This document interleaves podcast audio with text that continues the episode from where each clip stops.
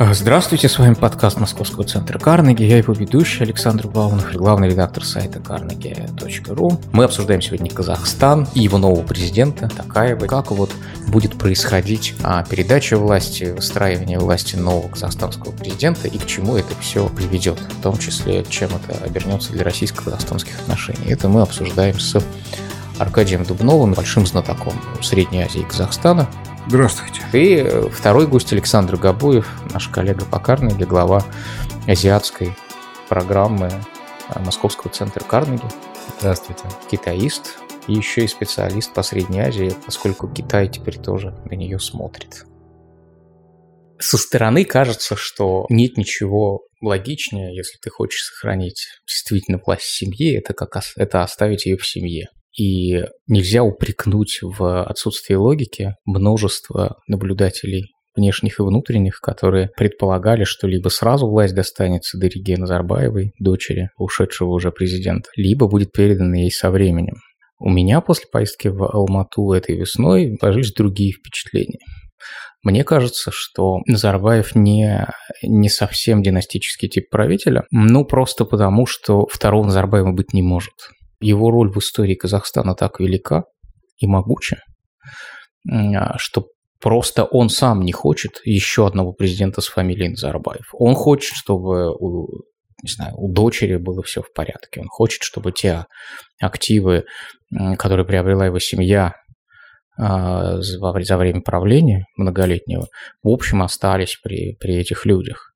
Но он не хочет делиться своей ролью в истории. Несомненно, а, поставить после себя президента э, Назарбаев-2, это потому что мы не знаем, насколько успешной будет Дорига и вообще, а, что у нее получится. Может быть, она будет успешной, может, у нее все провалится.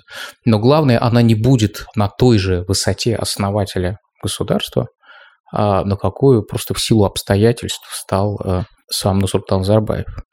И а, в этом смысле он похож не на Алиева, Алиеву достались остался транзит власти в более трудные годы, но потом это его выбор, это можно отдельно обсуждать. Но вот Ататюрк же не передавал власть семье. И мне кажется, что Назарбаев мыслит себя скорее в этой парадигме. Скажите, прав ли я? Да, скорее прав больше, чем не прав. А, он действительно неповторим, и я бы сейчас хотел подсластить э, как бы по восточному, восточному, так сказать, автократу, Конечно, я не скажу деспоту, конечно, я не скажу тирану, потому что у нас есть с кем его сравнивать по соседству. А, да, он уникален. А, при нем государство казахов практически уже стало реальностью. Э, оно даже приняло, так сказать, такое чуть ли не формализованное название Казахали, э, земля казахов. А, и никто не упрекнет нет, не так. И есть кому упрекнуть э, Назарбаева в том, что он стремится как бы э, создать э, национальное государство, но это буду не я, я не буду его в этом упрекать, потому что слишком много было отня, отнято у казахов за последние столетия, чтобы не, попытать, не дать им возможность вернуться к своим как бы, корням. А, первое. Второе, э, да, действительно, Дорига, э, мне кажется, достаточно отдают себе отчет в том, я не скажу, что она достаточно умна, я скажу, что она достаточно прагматична, чтобы отдавать отчет в том, что а, ей не быть э, Назарбаевым-2. И вообще, я думаю, что она не будет президентом, вот уже на сегодняшнем понимание ситуации. И слава богу, и для э, Казахстана, и для семьи, и для казахов, потому что события даже последних суток после выборов а, показывают, что, э, в общем, э, казахов не надо так сильно оскорблять неуважением к их отношению к действительности, да. Вот, ну это пока все, что я скажу, и только добавлю, что лично я отношусь э, к Назарбаеву, ну, во всяком случае, до 19 марта, скажем, в общем, с достаточно доли уважения. Он все-таки а, решился на это. Я знаю, что он долго-долго решался, подступался, но он таки, да, решился. И можно, значит, выдвигать разные версии, почему, наконец, эта решительность созрела вот к весне 2019 года. А, но э, это состоялось, это было событие. Вы имеете в виду его добровольную отставку? Его добровольную отставку, которую он вынош... была вы... выношена им самим. Я знаю, что еще в конце прошлого года он говорил в ближнем окружении, что, в общем, ну, наверное, да, э, наверное, пора уже, скоро 30 лет, и как бы проверял реакцию этого ближнего окружения, которое, конечно, не могла ему сказать ни да, ни нет, но, тем не менее, он достаточно, так сказать, э, искушен чтобы понять, как, как относится к этому это окружение. Короче, он это сделал, и это уже останется в истории. Остальное, в общем, к сожалению, не может быть удостоено лично моих таких оценок, но об этом, может, мы еще поговорим. Да, но его же упрекали в том, что он на самом деле никуда не ушел, то есть он подал в отставку с повышением. Насколько это э, не просто маневр, а действительно ну, я не знаю, начало транзита, раздела власти и так далее. Мне кажется, что там э, очень важную роль вот в вопросе о том, почему не Дорига, э, это то, что, конечно же, ситуация сейчас в Казахстане э, сложная, и через пять лет в следующем политическом цикле она проще не станет. Из-за того, что происходит в мировой экономике, с технологической революцией, непонятностью того, где окажутся цены на все основные аспекты казахстанского экспорта через 5-10 лет, да, и каким какой казной будет оперировать следующий правитель, да, так сейчас можно было заливать многие проблемы с деньгами. Будет ли такой ресурс? А как будут отношения строиться с двумя крупнейшими, важнейшими соседями, да, учитывая то, что Китай становится все более самоуверенной страной, решившийся активно решать уйгурскую проблему превращением всей страны в огромный э, лагерь, да, не концентрационный лагерь, ну, конечно же. Не, страны, а... Э, Синьцзян-Уйгурского автономного да. района, да. да, и абсолютно не обращая внимания на то, что прессуют они и этнических казаков, и в том числе людей с казахскими паспортами, и точно так же и киргизов. Да, в России тоже находится в предтранзитном состоянии. Тут нужен человек, который сможет этот корабль провести э, очень умело. То есть нужен реально крутой капитан и крутой лоцман.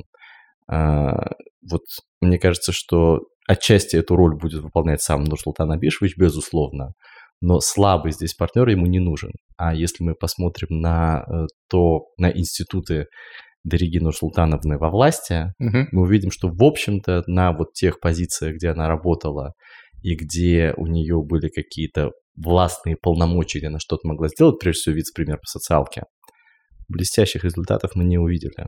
Да? Она не крутой администратор, а не как... крутой лидер. И вот отношение к ней со стороны и населения, и элит, да, внутреннее, это не такое радужное отношение. Ли Куан Ю тому же, да, вот mm-hmm. он передал власть сыну, ему повезло сын у него реально один из выдающихся государственных лидеров очень крупного калибра. Так бывает, что на детях выдающихся людей природа не отдыхает. Да, да? это на Тайване, например, была история. Совершенно Неплохая, верно, да. да. Про президента Алиева нынешнего да. можно говорить разное, да, это сто процентов не случай Ли Луна, да, и это все понимают, это все активно обсуждают в стране, и это не тот вариант, который нужен на сложную эпоху. Вот, поэтому сейчас, мне кажется, что выстраивается такая сложная, гибкая конструкция, где очень важную роль будет играть и Касым Жамар Такаев, э, важную роль по-прежнему будет играть сам Назарбаев, огромную роль играет э, Карим Масимов, э, и это конструкция, которая вот будет... Это премьер-министр для тех, кто не... Э, это глава, министр иностранных дел. Глава комитета. Ну, это да, глава, подожди, кто он, напомню? Он сейчас глава комитета а, национальной безопасности, он переполз. долгое время ага. был премьером, да. но это ну, человек номер два или три в иерархии. Это архитектор транзита во многом, mm-hmm. и как бы, ну, один из самых близких, самых опытных, компетентных, глобально мыслящих человек. Его проблема в том, что он, как все считают в Казахстане, не этнический казах, а уйгур, поэтому не может руководить okay. этой страной, да, его лидером формальным сделать нельзя, но это человек, который, скорее всего, будет править в триумвирате да, э, реальных людей, да, которые решают вопросы. Да, это сам Едбасы, это президент, и во многом это глава КНБ. Мы посмотрим, какую он должность займет сейчас. То есть это не... Э, скажем, вот не отставка с повышением, это, это, это все-таки скорее тандем. Э, да, тандем. Даже вот даже, триумвират, даже... да. Или как? Или это коллективное руководство? Это, это политбюро. Это что теперь? Это, так сказать, поводырь, поводырь, который рядом держит за руку так сказать, своего, своего пацана, которого он как бы вот близкого, доверенного и надежного, который ни, шаг, не сделает шага ни вправо, ни влево без разрешения своего поводыря. Да, и в этом есть угроза для самого поводыря, потому что уж слишком как бы перекошены центры принятия решений э, сегодня э, в сторону вот поводыря, мы говорим о Нурсултане Назарбаеве, потому что а, на мой взгляд, это, этому есть некое, некие уже э, свидетельства. Создаются два центра принятия решений, они уже созданы, но уже понятно, что центр принятия решений, который как бы находится в аппарате Елбасы, национального лидера Назарбаева, он во много раз превосходит уровень э, и компетентности, э, во-первых, а во-вторых, уровень как бы доверия и понимания того, что там таки, да, окончательное решение принимается. А Есть э, много довольно таких забавных свидетельств, мы сейчас не будем, мне кажется, на них останавливаться, но... Почему, если они забавные, можно остановиться? Забавные, ну вот пока, например,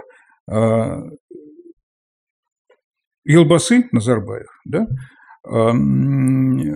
по-прежнему пользуются, э, так сказать, э, такими маркерами верховной власти, например, как президентский самолет. Именно он. Борт номер один. Порт номер один принадлежит Назарбаеву. Именно на этом Боинге он летал на саммит АБОП. Один пояс, один, один пояс, один путь в Пекин в конце апреля.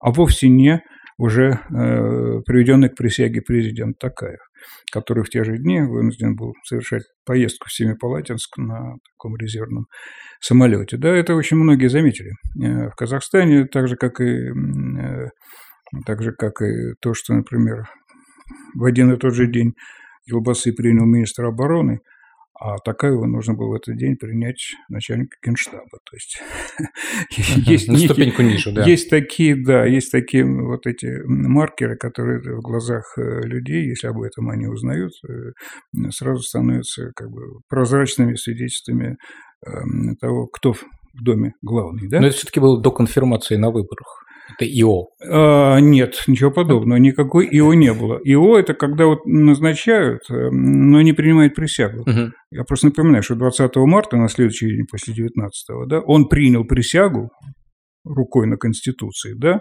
ну и вот эти два замечательных события, в том числе и первый указ о переименовании столицы э, Астаны в город Нур-Султан.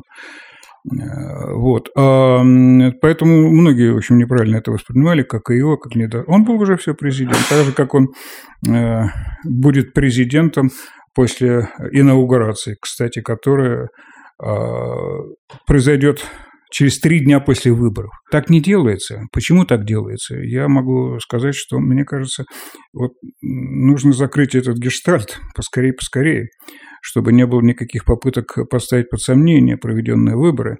А выборы были, в общем, довольно забавно проведены, потому что даже э, тот, тот лидер оппозиции, которого называют оппозиционным кандидатом Амиржан Касанов, э, я бы сказал, кандидат против всех, да, потому что он аккумулировал, так сказать, голоса протестного электората, он даже не попытался поставить, он даже не попытался поставить под сомнение результаты на некоторых участках, где были явные значит, нарушения, да, и он не попытался оспорить.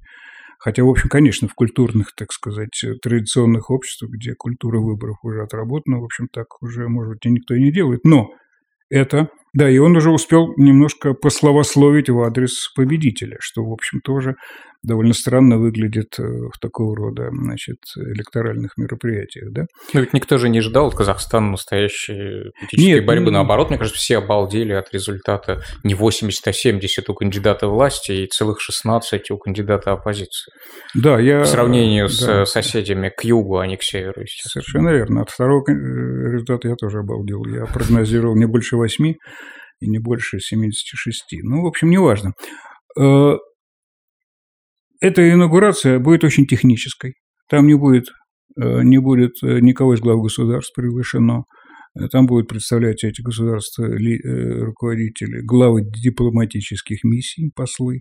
А, и все, и, и, и закроется история с выборами, и дальше мы будем наблюдать, в общем, довольно скучную, скучную как бы, процедуру того, как эм, управляется страна из двух центров, э, где один формальный, а другой реальный. Ну вот эта ячейка с двумя ключами, как я в одной статье писал, так более-менее все-таки или нет? Нет, или ключ на мой один? взгляд, я на мой взгляд, что, ну, полтора ключа. Полтора ключа. Полтора ключа все-таки. То есть один Нам может, есть в принципе, при желании отпереть сам, а другой все-таки Нам отчасти втором, есть да. чем сравнивать. Это чуть-чуть похоже на президентство Дмитрия Анатольевича будет. А, но все-таки есть различия, потому что то, что Владимир Владимирович вернется в это кресло, было, скорее всего, многим понятно. Более чем возможно, Причем, мере. Да, да, изначально. А здесь все-таки это уже запуск механизма с транзитом. И вот ну, если, да. не дай бог, что-то случится с первым лидером, все ключи окажутся у этого человека формальные, да, а неформальные вот есть еще рядом ряд сподвижников, которые э, упомянутый Масимов. Да, да, упомянутый Масимов, э, люди, которые там занимаются финансовой политикой, что же немаловажно.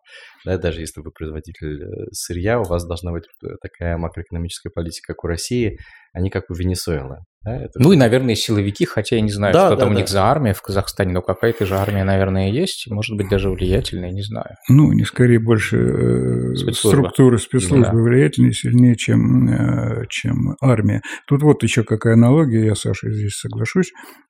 Харизмы нету. В нашем российском случае не было и не будет э, у преемника, да, и нет ее, в общем, к сожалению или к счастью, в случае Казахстана. Такаев не харизматичен. Касым Жамар Такаев э, представителен, опытен, а, аккуратен, выдержан, а, ну, мало инициативен и мало харизматичен. Да? Весь эм, его жизненный путь как бы Э, кроме одного инцидента, даже не инцидента, а одной истории, которая сделала его, в общем, достаточно известной политической фигурой э, в начале нулевых годов, будучи премьер-министром, он выступил инициативно, во всяком случае, внешне так казалось, против таких молодоказахов – как мы по аналогии с молодотюрками называем, а, куда вошли несколько министров, депутатов, бизнесменов, создавших демократический выбор Казахстана. Галамжан Джекиянов, Мухтар Аблязов, а, Раз Джандосов. Это вот так желтые шарфики? Не, нет, нет, это позже. Желтые еще, шарфики, это, позже. это э, не, не, не, желтые ага. шарфики появились, э, так сказать, уже на Украине. Нет, начало 2000. Это, это вот 2006 или 5 Не, не, это это Украина, да. это это угу. первый. А это еще раньше. Это еще раньше, это, это да. 2000, 2000 год, 2001 Первый, год. 2001 год, да. Угу. Это были очень яркие ребята, э, и премьер-министр выступил и в общем, против создания э, этой структуры, которая была характеризована как оппозиционная, направленная на свержение, так сказать, режима э, тогда еще не ЛБС, а просто президента Назарбаева. И кончилось это печально. Ребята оказались недоговороспособными с властью. Некоторые из них проявили, так сказать, упертость, принципиальность и заплатили за это реальными сроками да, 3-4 года. Значит, два главных э, фигуранта отсидели, один из них уже в Штатах, Галымжан Жикьянов, это был губернатор Павлодарской области, а второй, Мухтар Аблязов, э, банкир известный, опальный, вот он сегодня один из главных героев этого казахстанского процесса. А, именно он, сидя в Париже, как известно, э, называет себя лидером оппозиции, который создал вновь ДВК-2, демократический выбор Казахстана, а, и который из-за рубежа, как Ленин из Швейцарии, так сказать, э, вызывает к митингам, а, ничем при этом не рискуя, и, в общем, ведет себя не очень я бы сказал, ответственно. Ну, на мой взгляд, и этот взгляд разделяют многие уважаемые мною люди, в Казахстане в частности, э, подставляет, в общем, довольно много молодых э, людей. А, короче, вот сейчас Мухтар Аблязов, в частных беседах я его называю мошенником, и здесь я вам это скажу вслух. Ну, в общем, он как э, финансовый, так сказать, э, как финансовый менеджер, э, он действительно может быть обвинен в финансовых махинациях. А, кстати, еще из-за неуважения к британскому суду был выслан из Лондона и больше там никогда не может на острове появиться. Такой человек своеобразный. С харизмой, с харизмой, да. Не хочу занимать долгое время, но угу. я вот утверждаю, что э, власть ныне в Казахстане, и это контрапункт происходящего сегодня после выборного и до выборного вообще всего этого нынешнего процесса, контрапункт состоит в том, что власть чрезмерно боится тех, кто может быть взвинчен этим человеком на протесты внутри Казахстана. Э, жесткие задержания последних суток – больше шести сотен людей были задержаны, причем завинчены невероятно жестко так, ну вот у нас, э, может быть, только еще иногда э, суровее винтили. В частности, винтили только за то, что они были одеты в темно-синие футболки, либо несли темно-синие шарики. А темно-синий цвет – это цвет, предложенный, так сказать, Мухтаром Аблязовым для обозначения своей оппозиционной структуры. Uh-huh. Да? Вот сегодня утром было видео, идет, извините, мужчина с, с пакетом из магазина. На нем короткая э, безрукавка синего цвета, вот как, Саша, у тебя. А его свинтили, потому что синий цвет был подозрителен и свидетельством его, так сказать, оппозиционности. Слушайте, у меня вот какой вопрос. Это, конечно, мы понимаем, да, что свобода лучше не свобода, и все. И как бы если бы это был Казахстан в вакууме, то нас бы больше устраивал демократический Казахстан в вакууме, нежели любой иной. Но ведь мы понимаем, да, что демократизация Казахстана, общества неоднородного, очень может быть ну, толкнет его на национал-демократический путь, поскольку все практически постсоветские общества а, борются одновременно за свободу и эмансипацию от России. Вот а, нужен, нужна ли нам такая демократизация Казахстана здесь, в Москве? Вот, например, с Александра можно начать, а потом к вам. Мне кажется, что у нас э, на этот вопрос не смотрят так, как э, пытаетесь посмотреть вы, Александр. Мне кажется, да. что у нас просто нету в стране достаточной экспертизы да, по Казахстану для того, чтобы в отличие провести, от Китая. Провести и по Китаю тоже, но, но Китай мы однозначно воспринимаем как другое, то, что мы не понимаем, то, что надо изучать, то, что изучать сложно, но это прям вот они там. Угу. А каза- казахи, то, что это сложное, молодое, интересное общество, которым надо учить язык людям, которые там работают, да, в представительстве и так далее, да, его надо изучать серьезно. Мне кажется, что есть люди, которые неплохо понимают в госаппарате, но вот так вот да, вот эти вот вопросы такие вот на основе э, сложного и объективного анализа, мне кажется, никто не задает. У нас, мне кажется, все э, отруливается гораздо более общей установкой на то, что все демократические истории э, среди наших соседей нам не нравятся, потому что мы ведем страну немножко в другую сторону, и нам хочется, чтобы с нами шли в ногу. Ну, как бы да, но Киргизию с Арменией терпит. Главное, чтобы они не выходили с антимосковскими какими-то лозунгами, а так, как они внутри себя устроены, ну, ну, не, Кирги, не, не, не нападайте на наши интересы. Киргизию терпят, ну. пока мы посмотрим, что там будет. Да, там до недавнего времени тоже была не самая демократичная, прекрасная структура. Киргизия уже просто, мне кажется, не привыкли в ее дисфункциональности, там столько разных рычагов, за которые ее можно держать и там дестабилизировать, или наоборот немножко приводить в чувство. Вот. И это, ну, все-таки не ключевая страна. А, что с этим живут. А, мне, я не уверен, что во-первых, демократический Казахстан – это скоро э, реальность. А второе, что э, там будет обязательное отстраивание себя от России. Нет, ну это же Есть... очень просто. Это же, э, ну, это же не страна казахов, да, это страна казахстанцев. 70% населения не, не русские, да, но вот ну, я, сколько казахским владеет? Нет, я имею в виду именно в языковом отношении, вот в, в том числе в быту казахи Чем больше русский. проходит времени, ну это понятно, но тем, тем больше становится людей, владеющих казахским и не владеющих русским. Да, и да. эта тенденция, она только усиливается. Мне, мне кажется, что это же вот тоже можно поднять на знамя. Да, в нынешнем варианте китаефобия в обществе становится более заметной силой, чем русофобия. Э, и русофобия на самом деле это очень узкий, насколько я знаю, Казахстан сегмент в обществе, именно вот фобия. Есть обиды, есть отсутствие на самом деле российского нормального, уважительного отношения и уважительного диалога. Он есть как бы как нам кажется, что мы достаточно уже Казахстану да, делаем всяких пасов, что мы вас уважаем, вас воспринимаем как равных, и с вами хорошо общаемся, но на самом деле... А как, на самом деле это область, куда как приехали общаются, из центра, Как общаются да, российские да. чиновники, да, там на уровне замминистров с казахстанскими вице-премьерами, я наблюдал, это не самая приглядная картина. Да? Мне рассказывали, есть да. чувство того, что это суверенная страна, мы понимаем, что мы гораздо слабее, но извините, воспринимайте нас, пожалуйста, как суверенную страну, тем более, что мы соседи, мы вам, к вам искренне хорошо относимся, мы партнеры и так далее. Если бы Россия чуть более себя уважительно вела со странами, которые уже перестали быть частью Российской империи Советского Союза, будут теперь нашими соседями, и с ними надо дружить и уважительно относиться, мне кажется, очень значительно, да, и, конечно же, в ответ на любые идиотские высказывания про Северный Казахстан было бы жесткое одергивание, включая от Путина, что это суверенная страна, мы поддерживаем ее суверенитет, мы желаем ей там счастья и так далее, не покушаемся ни на квадратный миллиметр территории, вот, русскоязычные – это внутреннее дело Казахстана, мы в диалоге, значит, мы там счастливы и так далее. Это бы и постоянно это бы транслировалось на всех уровнях. Это бы убрало антироссийские настроения значительно, потому что мне кажется, что после Крыма мы этот вопрос как государство не проговорили со многими соседями и не уверили их в том, что это разовая акция, А его и не случилась... хотят проговаривать Вот, до такой вот. степени. Я согласен, я Совершенно согласен. И верно. это, это, Зачем его проговаривать? это как Именно раз в таком создает. ключе. Но это вот вопрос всей Это, парадигмы. это резервная позиция. Конечно. Совершенно верно. И это как бы вопрос Будьте с отсутствия- нами, не будет проблем. Будете против нас, будут Это проблемы. Вот оно и тактическая есть. история, которая, ну, выражает отсутствие нашей стратегии того, как мы собираемся жить с нашими соседями и вообще постсоветское пространство для России что?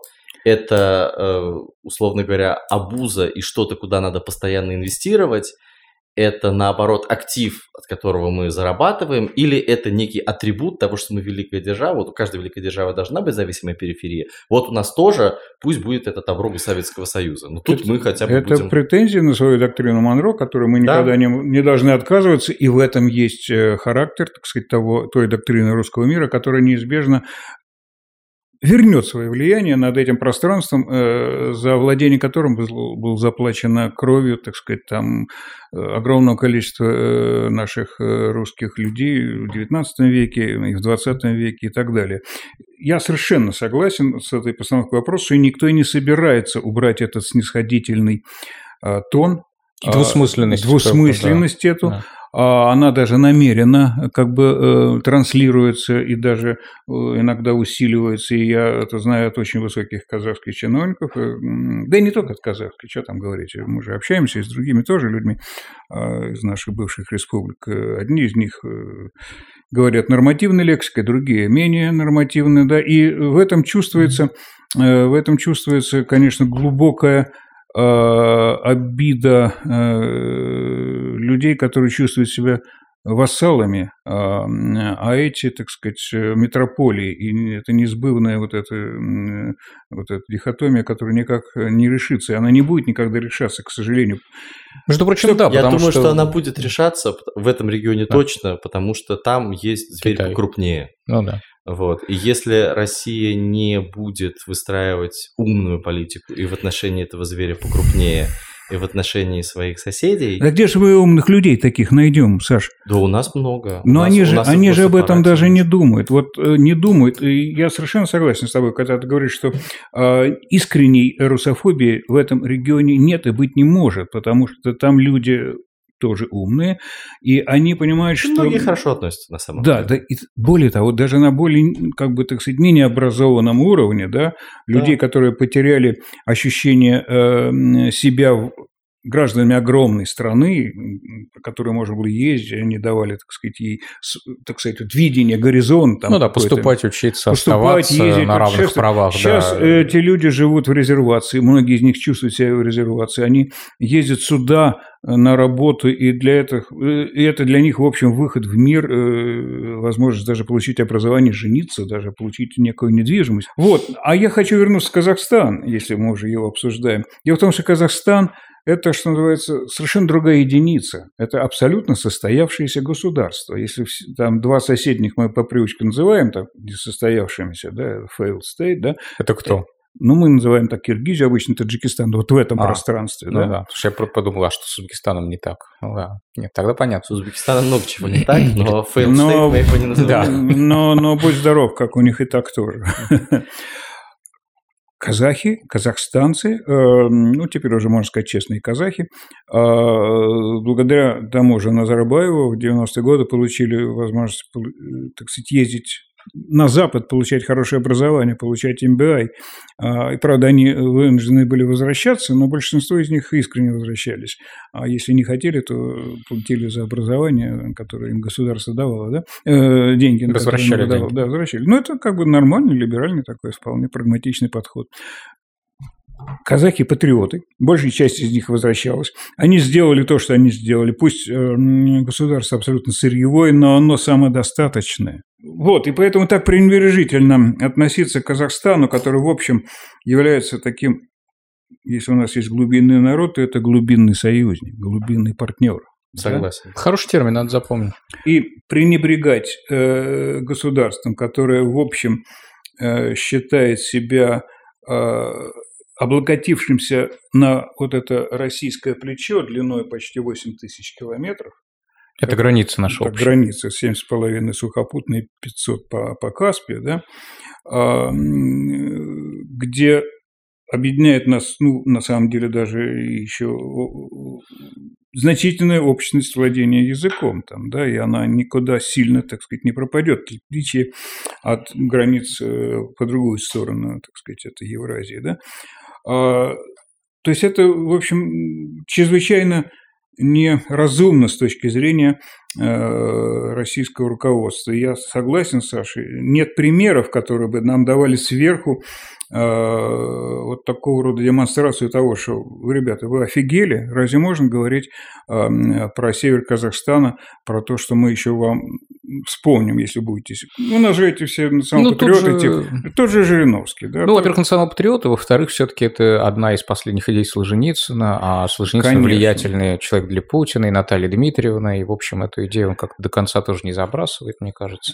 Ну, Город это- русской славы Байконур, нет, а уже советской. Ну, вот это, вот это, Мгм. вот это... не- не- вот нет в этом визионерства государственного. Но хорошем это с, общей, это с общей проблемой связано, да, что в 21 веке великая держава – это не держава, у которой есть зависимая территория с несостоявшимися там бывшими колониями. Да? Мгм. В 21 веке суверенная и так далее держава – это там качество жизни, образование, свобод человеческого капитала и инструменты, как другие великие державы, распространяют свое влияние, они через твою, твой кусочек и твою долю в глобальном ВВП, э, твое место в разделении технологического труда, да, и в, там, допустим, платежных системах твоей валюте.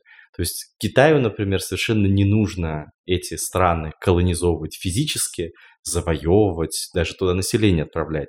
Если вся э, ин- информационно-коммуникационная инфраструктура будет построена по стандартам Huawei, а юань будет второй резервной валютой, региональной, Ну, условно говоря. Да? вот- Вот России просто надо пересмотреть свой подход, как ты выстраиваешь отношения с соседями, когда ты уже в лесу не такой крупный зверь. Тебе надо быть умным и стратегически Мы медведь, видящим. мы, мы крупные. Тебе крупным и стратегически видящим медведем надо быть, потому что дракон, он все равно крупнее. Вот. И летает. И летает, В и, 5G. ог- и огнем дышит. И себе на уме. И- Вот, и себе На уме. трёх умах, я И эту, и эту песню не задушишь, не убьешь. Вот. И с этим, э, в общем-то, э, без партнерства да, и без того, чтобы никто не мешает более сильному и уверенному в себе человеку, младшему партнеру оказать полную степень уважения просто на основе того, что вы соседи, эквивалентные члены ООН.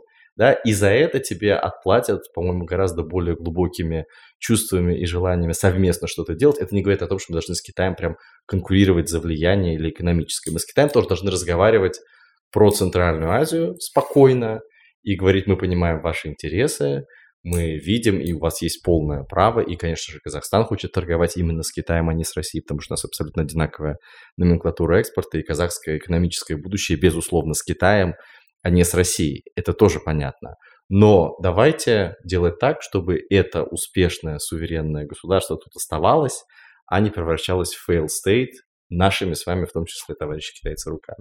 Вот такого разговора, по-моему, пока не происходит, и это действительно отсутствие визионерства. Хотя люди в госаппарате, которые понимают, что Казахстан суверенная страна, ее надо уважать, они есть, но пока Мы... что, мне кажется, это не те люди, которые непосредственно прямо... Тебе в, Крем... в Кремле ответят, что это не мы, Поддел... Это не вопрос Кремля. Что это не мы, нет, что это не мы превращаем, хотим превратить и превращаем Казахстан в failed state. Это те, кто, э, не при, так сказать, не приглядываясь к тому, что такое э, Казахстан и вообще Средняя Азия в реальности, а, издалека, накладывая шаблоны, а, разговорами о демократии, а, универсальной и одинаковой по всему миру, готовы превратить в state всю Казахстан, весь регион Казахстана Средней Азии.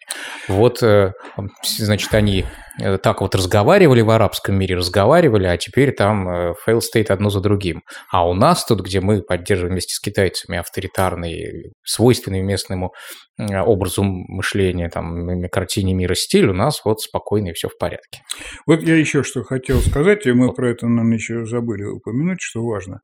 А, ну, мы все-таки, правда, вот уже второе десятилетие 21 века, там Huawei и прочие дела, войны – но ведь вот уже пять лет, как мы живем, мы в России живем в условиях, так сказать, такого э, изгойства мирового, правда? А, но живем мы рядом с Казахстаном, который, в общем, страдает очень серьезно от этого российского изгойства. Да? Ну да. И поколение, которое э, подрастает, вот это образованное, я бы сказал, амбициозное, Э, которые, э, в общем, вступают не просто в жизнь, а в управление, в управление страной, в управление собственностью и претендуют на это справедливо совершенно. Российские реалии вот так вот, так сказать, связывают ему руки так сказать, все время, да, угу. и это э, совершенно невозможным образом, катастрофическим образом, ну, кто ездит, кто разговаривает, кто общается, кто читает даже, э, что пишут э, казахские аналитики, они пишут достаточно свободно а, по отношению к другим странам региона, да, размышляют, они просто страдают от того, что ничего нельзя с этим сделать. Э, никакого примера, никакого э, России им не подает, э, никакого выхода вот в высокий мир, так сказать, инноваций, технологий широкого будущего, я бы сказал, интеллектуального, человеческого, да, политического России им не дает. И наоборот, очень а мы себе-то этого не дают. Да плевать казахам на то, что мы себе э, этого не даем. Они-то живут в своей стране, но они так вынуждены быть ограничены э, э, вот, рестрикциями, которые накладываются на, на Россию, что, в общем, для них сам по себе, само по себе понятие русского мира становится угрожающей им перспективы, которые на них просто надвигаются, потому что вот э, русский мир становится угрозой для всего мира. Они, они пытаются оттолкнуться от него, отстраниться от него, понимаете, да? Такого ведь не было до 2013 года. Но это и еще отсутствие, то есть санкции, конфликт с Западом – это одна история. Наше отсутствие рывка в будущее, да, и обновление структурных реформ, рывка наших университетов, рывка наших там науки и так далее, да, это тоже нас сильно ограничивает, потому что мы все больше и больше э, проживаем то наследие, которое было, где-то что-то происходит, но мы действительно не окно в мир глобальной культуры, да, глобальных да. знаний и прогресса. Каким были говоря, для той же Средней Азии были... Казахстан в 19-20 Абсолютно. Веке. Абсолютно. Мы были для них цивилизационным, так сказать, прорывом, да, конечно. Вот это, в общем... То есть мы их тянули вперед, а сейчас мы их тянем назад. Сейчас да? гораздо больше возможностей, потому что мир не такой плоский с точки зрения технологий. География не так важна. География тоже. менее важна, да, хотя, хотя по-прежнему важна. Но тем не менее, действительно, то, что мы их утягиваем назад из своей, ну, я бы не сказал, что изгойства, но все-таки из все большей самоизоляции в том числе, и вот этим вот топтанием на месте, да, когда все идут вперед, так или иначе, это, конечно, действительно очень воспринимает. И многие мои вот друзья, там, просвещенные, там, бывшие и нынешние вице-министры, да, главы крупных частных компаний, которые каким-то там агашкам принадлежат, да, но просвещенные, учившиеся и на Западе, и в Москве, они говорят, что поскольку у вас вот такая вот модель, мы ее отчасти срисовываем как передовую, и вы нам эту свою модель передаете вместо того, чтобы вы нам показывали, что хорошо, демократия западная не идеальна, мы видим это по Трампу, мы видим это по Грексу, покажите, как ее улучшить, не превратив ее в диктатуру. Что можно сделать? Где вот это вот сочетание умного плана и свободы, и рынка, и эффективности? Где оно? Давайте. Вот. А мы на этом месте подбрасываем наркотики независимым да, журналистам. Именно.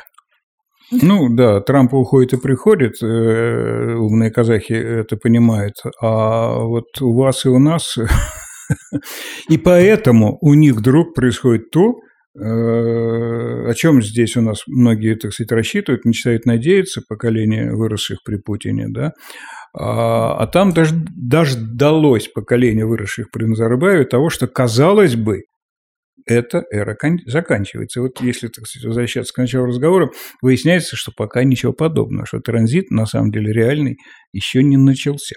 И я думаю, что впереди, в общем, время-то очень рискованное, но очень интересное для внешнего наблюдателя. Вот. А слушайте, вот Такаев, что, что я просто, ну, вот Аркадий наблюдает вообще профессионально 30 лет за ним. Ну, тут там тоже ча- чаще бываешь, чем я, очевидно, наверное.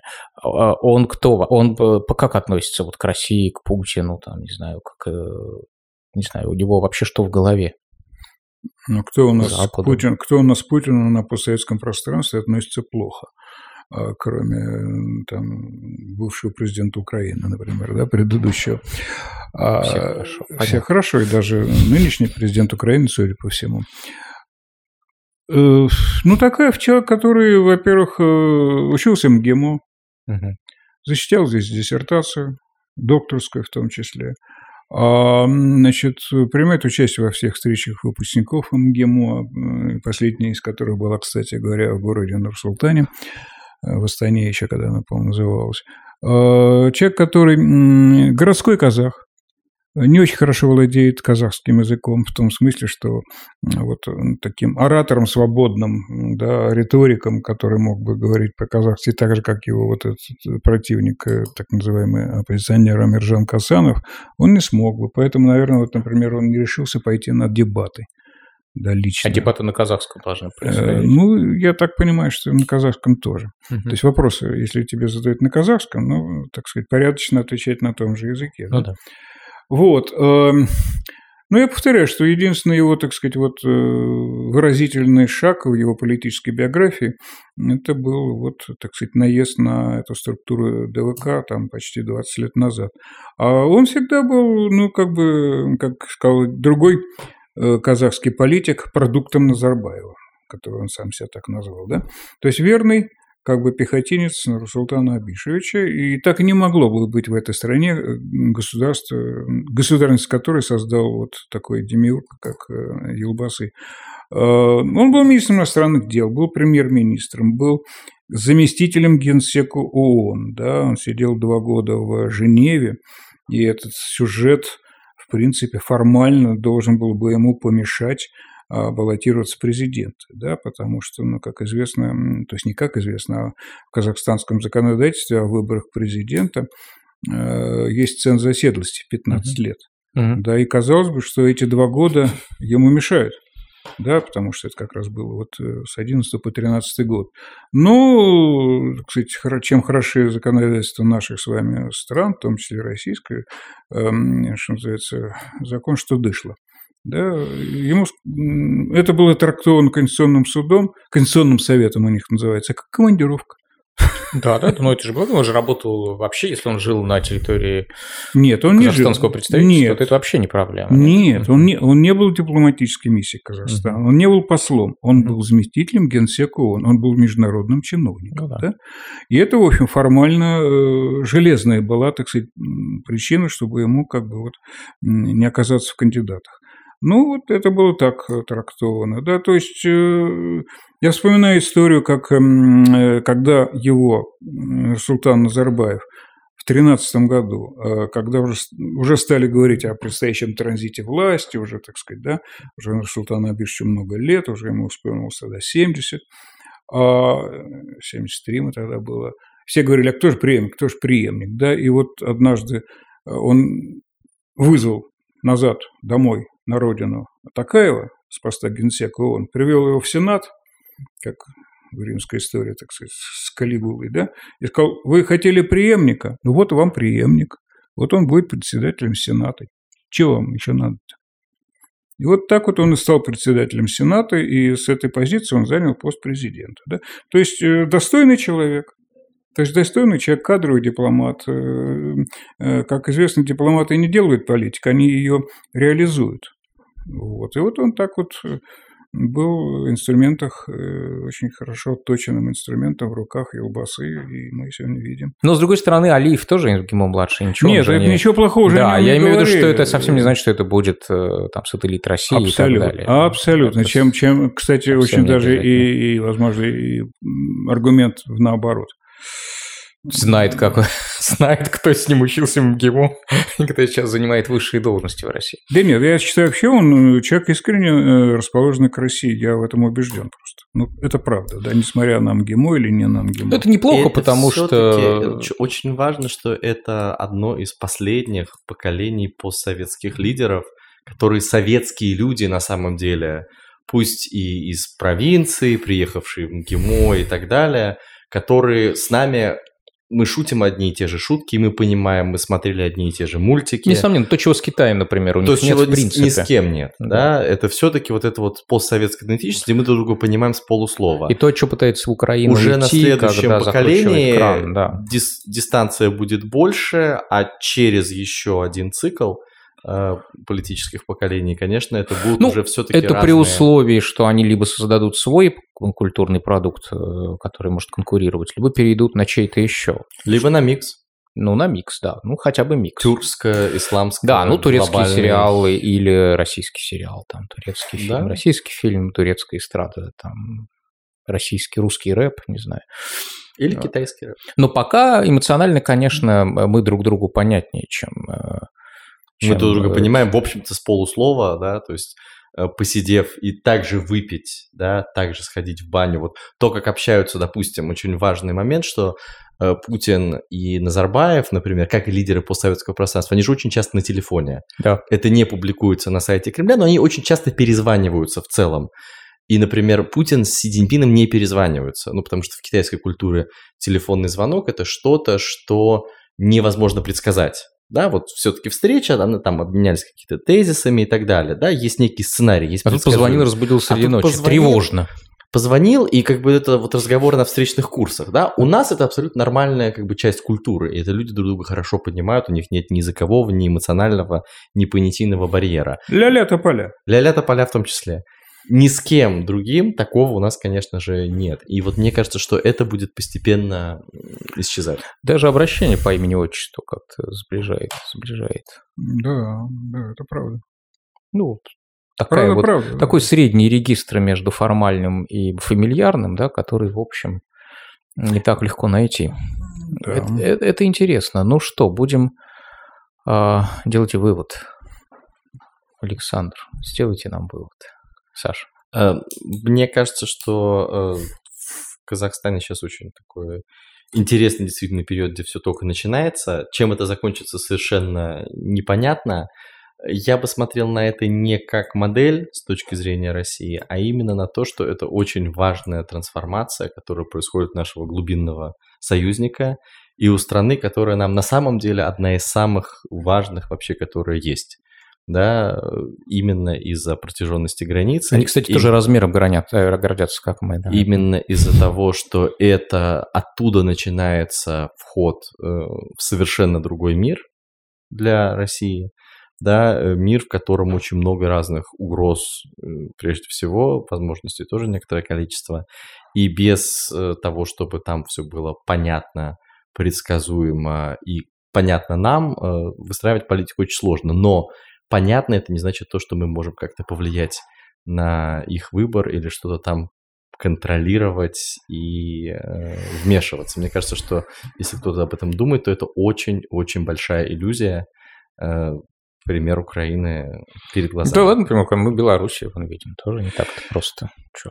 Ну, а я, если позволите, скажу Да. чуть-чуть э, про другое. Э, Я мне кажется, неплохо понимаю ощущение нынешней, так сказать, э, нынешней среды э, в казахстанском обществе, которая испытывает невероятный прилив ожидания перемен от того, что кончилось, кончается, как им кажется, а мы-то теперь видим, что пока не очень кончается эпоха значит, одного правителя, да, и ей, наверное, как у японцев при смене императора должен быть присвоен или там свой девиз. А, и я это понимаю, потому что, ну, я человек, в общем, не молодой, и я, например, помню, как, э, как, э, как, как уходили Хрущева.